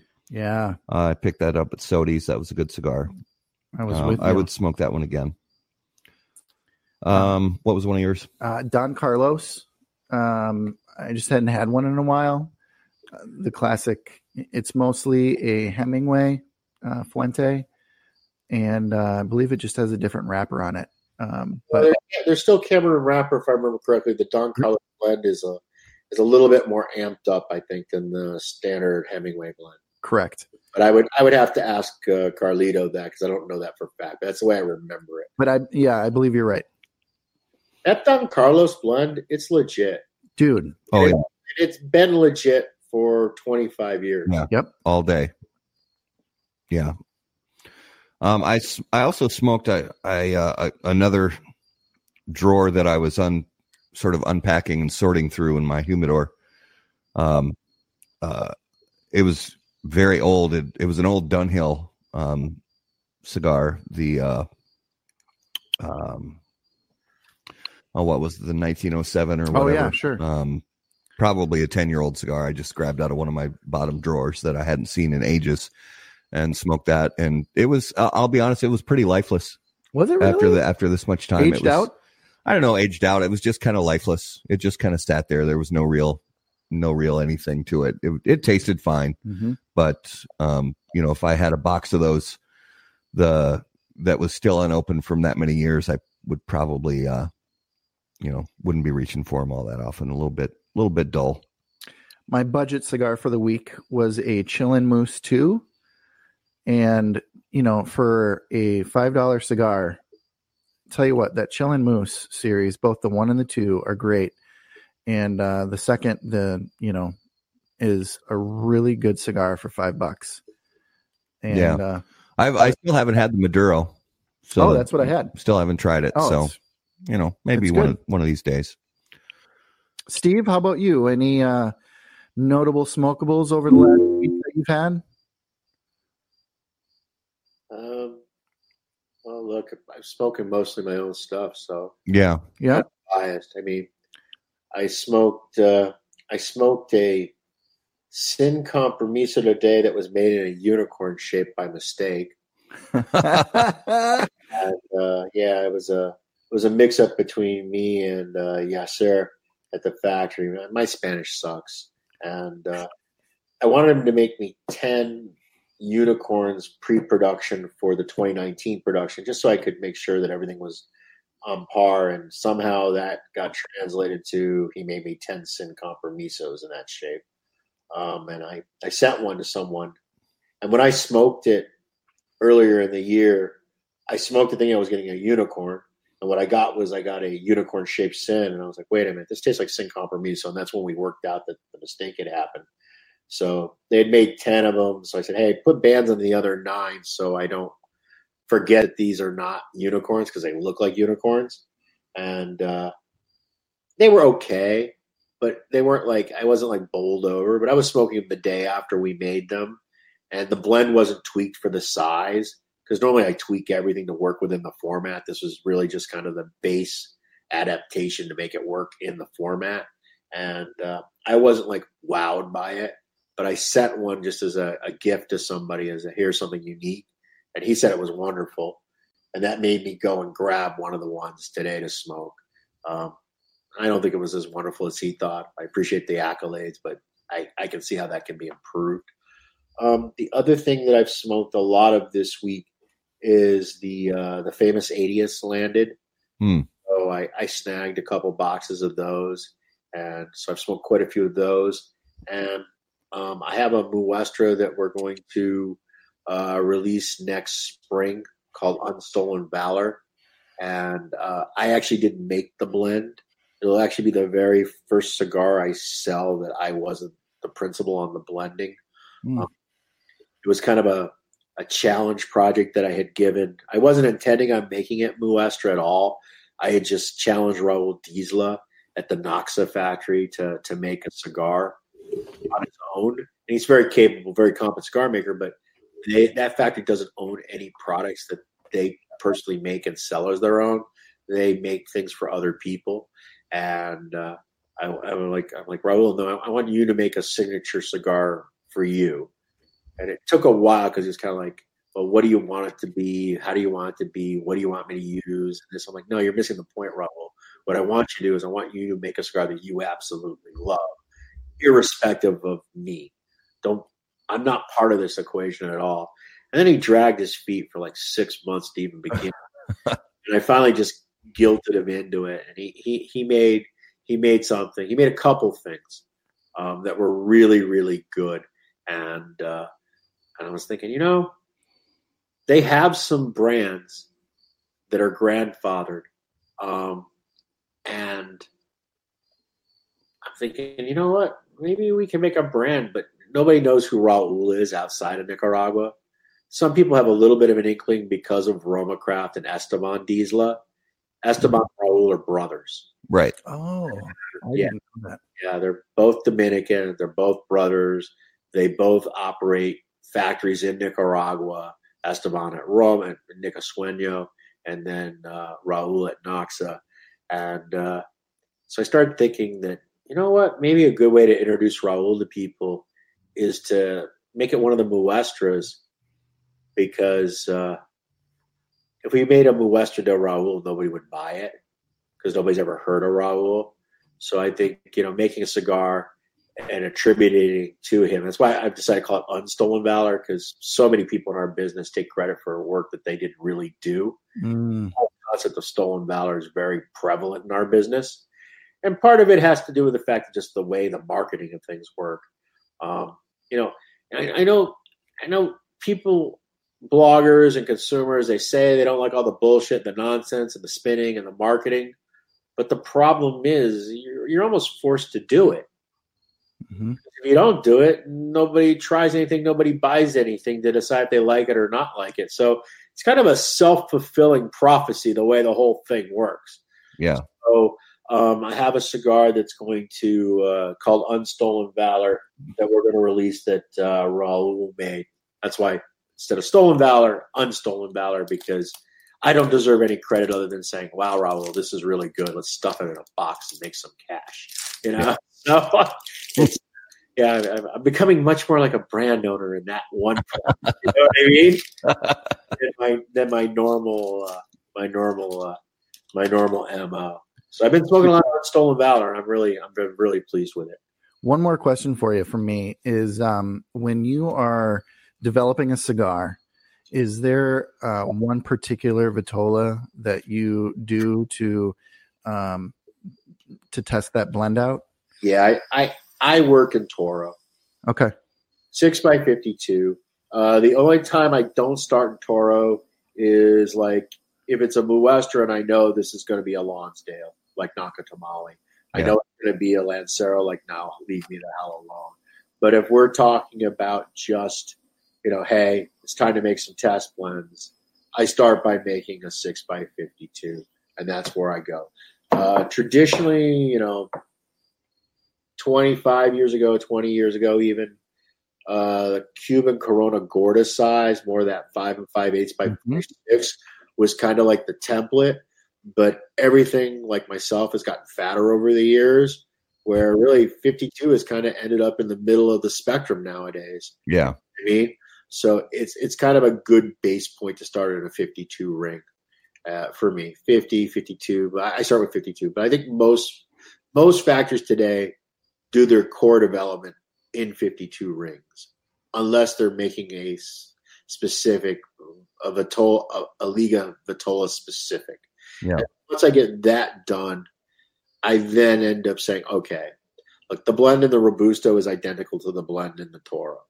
Um, pretty much that whole normally the with proportioning and adjusting anything that ranges between 48 to 54 56 is pretty much can pretty much be the same blend with just the materials uh, the amount of material scaled up or down for the proportions uh, once you start getting sub 48 you really need to make a change for between 40, 44, for 44, 45, 46, 47 is kind of a, a grouping.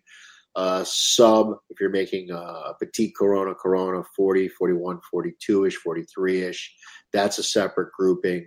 Once you get over 56 and you end up into that, you know, that Gordo territory, uh, the blood has to be tweaked, in my opinion. Now, a lot of people don't. A lot of people just scale up and scale down. But look, the Vitolas smoke differently. Yep. They smoke differently because they burn at different temperatures. And Yeah. because of that burning at a different temperature, it makes the cigar taste significantly different. And there's really, it's very rare that you can make a cigar, even with adjusting, that will taste the same in a like a 44 ring gauge as it does in the 52. There's just no way for you to tweak your way to where yes, you can tell it's the same. You can tell there's, you know, there's a commonality, there's a thread that connects them, but you can't do a direct, oh, this is just a miniature version of the bigger one. Yeah. It's just not possible. They don't scale. Yeah, it just doesn't scale. It doesn't translate. I think in my particular price, the one that's the most impressive for that is in Mi Querida. I have a cigar called a Gordita, which is four by forty-eight. Yeah, that's Yeah, Garrett, Garrett knows that that's my that's that's like my I I I smoke them way more than I should. That it's I think it's maybe one of the yeah. The Gordita is one of my favorites. One of the favorites of the office. It's my wife's favorite. The Yeah. Gordita literally smokes like it was the Toro hit with a shrink ray gun. yeah like it's just smaller, everything about the way the gordita smokes, it's like it smokes like a toro. It Yeah. tastes the same, it feels the same. It, it's really kind of a, a it's it's not normal. Yeah. and it's uh, so the gordita and the toro smoke very much the same. And I and I like that. And I end up smoking a lot of gorditas when I want something smaller. Whereas in the same line, I have a, a very small, much smaller production, Pequeño Pequeño, we don't really actively sell them. I mean, we sell them. Don't get me wrong, but we don't really push them because it's a four by forty four format, and it's peppery. It's more peppery. It's more spicy. It's more bitey. You know what I mean? Which for some consumers is great. For other consumers, no, it isn't as good. I'd rather smoke the Gordita, which is four ring gauges larger, that gives me the same experience as the other Mi Queridas. But uh, you know that four by forty four Pequeño Pequeño. It's kind of like off on a little island of misfit blends of its own within the Mi Querida family. that's why I like the gordito because it it's just I think it's the out out of all the sizes in that blend I think it's just got great balance Yeah. and Absolutely. it's it's just it just hits the nail on the head for me Uh, and that's why I've smoked through so many boxes of them because I think it's just And I think it's surprising to most people when they when they smoke my smaller formats is how long they last. So you look at a Gordita, it's Gordita's a four inch cigar. You're like, oh, this is a 35 minute smoke. No, that's No. like legitimately a 45, 50 minute smoke. Yep. Gordita will last as long as almost any Robusto in the marketplace. Yeah. The general rule of thumb, most of my cigars do tend to last longer. Um, the ones that don't, that I think are more on par uh, with the traditional burn through times, Sin Compromiso is more traditional. Uh, Brulee is more traditional.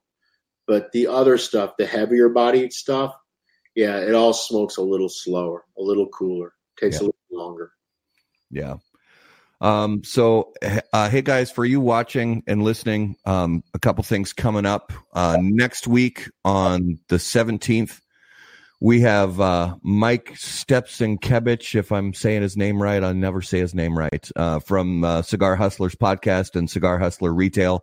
Um, he's going to be on the show a week from tonight. Uh, and the following uh, week on Tuesday, the 24th, uh, Mr. Jeff Borysiewicz from Florida Sun Grown Tobacco and Corona Cigar Company. Wow, will you're be great on- guess. What's that?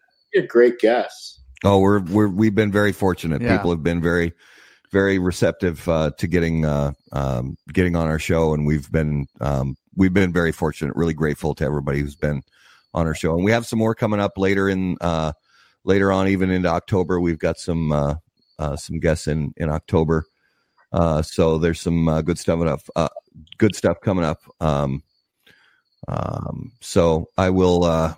You know we'll we'll advertise those and get the word out about those as soon as we can um steve tell everybody a little bit about uh uh, any of the big big things you've got coming up uh over the next month. I know you've got a uh basically a completely booked uh september and october. So give the listeners and viewers a little taste of what they can see coming up from you soon. Yeah, I mean, look, we're we're just now shipping the Mi Querida Triqui Traca, so those are starting to go out to the stores. Um, the other thing that we have that's now going out to the stores is the 2018 production of the unicorns are now being shipped out to the retailers. So those are going to start hitting the shelves in the very near future. Um, we're 100% sold out of those. So whatever they bought is all there's going to be. There are no more for the remainder of the year. Um, and, you know, I have uh, have a couple anniversary events this week. One at my friends at Two Guys Smoke Shop, their big anniversary dinner, and I have the uh, twins anniversary uh, this weekend. And then, like many in our business, I'm uh, I'm jetting off to Europe for Intertabac, and I'm I'm doing an event. Uh, it'd be my very first cigar event ever in Europe, um, and that's at Cigaragua and I think it's a sales event. I think I'm going to be bored stiff. So I, hope, I hope, I hope the Dutchies bring me some Stroop waffles and uh, some beer, so yeah. you know, to get me through the day. So, yeah. So I'll be at Dortmund, and then I have to go back and look at my calendar because I didn't even remember what you told when I was telling you earlier, and I was actually literally looking at my calendar. Oh, and then I got the uh, Don Dharma release at the very end of the month uh, with uh, uh, with Ronnie at Secreto Cigar Bar in uh, Ferndale, Michigan. Yeah. I don't know. Does he like to be said he's in Ferndale or does he like to be in Detroit? I never. Well, we'll say Ferndale. The address is Ferndale. We'll say Ferndale. Yeah, the address is Ferndale. It's, it's right there, just north of Detroit proper. It's part of that whole Detroit metro area. Yeah. And uh, Steve, for those who uh, maybe don't have a retail shop close to them, or maybe they don't carry your product, where can people find your cigars? Um, you know, we're not in that many stores. I, I don't actually know the number because I don't keep track, but I guess we're probably somewhere between 350 and 400. Um, like I said, I don't know, but we're we're in pretty much all of the best ones. yeah. Um, you know, and, and you know, we're at Corona, we're at Smoke Inn, we're at the big online guys too. I mean, we're you know we're at the we're, our accounts are very different. You know, um, part of it has to do with just the way we approach it from jump. Um, we don't do a lot of active solicitation of accounts. I'm kind of of the view that it's better to just wait until they make the, the conscious decision to carry the product. Because um, listen, what what am I going to say? Oh, my cigars are the best. Oh, my cigars sell great. Oh, you know what I mean? It's yeah nonsense they hear all the time. Yeah. So it, it's actually better, in my opinion, to wait until they make the conscious decision to bring it in, whether it be, hey, they're interested, they like it, they want to have it in the shop, or they're just tired of being pestered by consumers coming in and say, Why don't you carry this? I want you to carry this. And finally they just crack and like, okay, I'll carry it. I don't want because every retailer's shelves are full. Yeah. Yep. So in order to bring my cigars in, it means some other person's cigars have to go out. Right. There, you go into these humidors. There is there isn't a square. There isn't a, a linear inch of space anywhere in anybody's humidor in the country. Yeah. So we've kind of taken this approach where it's just better to wait. And what that means is we have this kind of odd mix of uh, really small, little accounts, you know, and we have really massive, giant accounts um, at, at the same time. And the other thing too is, you know, we um, you know, we, we, we really don't sell based on deals and discounts. I mean, we did the IPCPR deal this year. I think we offered something in January or February, but it's not normal. Most companies have like ongoing specials for the retailers that every month there's something, you know, that you can get a better bite of the apple on. And just because we've been selling through, uh, there's just there's been no real reason to do that. I mean, look, if it gets to the point that I start seeing, you know, hundreds of thousands of dollars worth of inventory just stacking up and growing, um, then maybe I'll have to change my tune. But that yeah. hasn't been the case so far. And and in most weeks, it appears like we we open two or three new accounts a week right now. Man, uh, you know, and it's just really literally from them reaching out to us. And uh, for consumers that are interested, though, if you go to our website, dunbartoncigars.com, there is a, uh, a, a uh, retailer locator on there. Um, but yeah, there's perfect. There's tons. Awesome. There's tons of shops that sell our product. The problem yeah. for yep. me is very few shops carry everything. Right.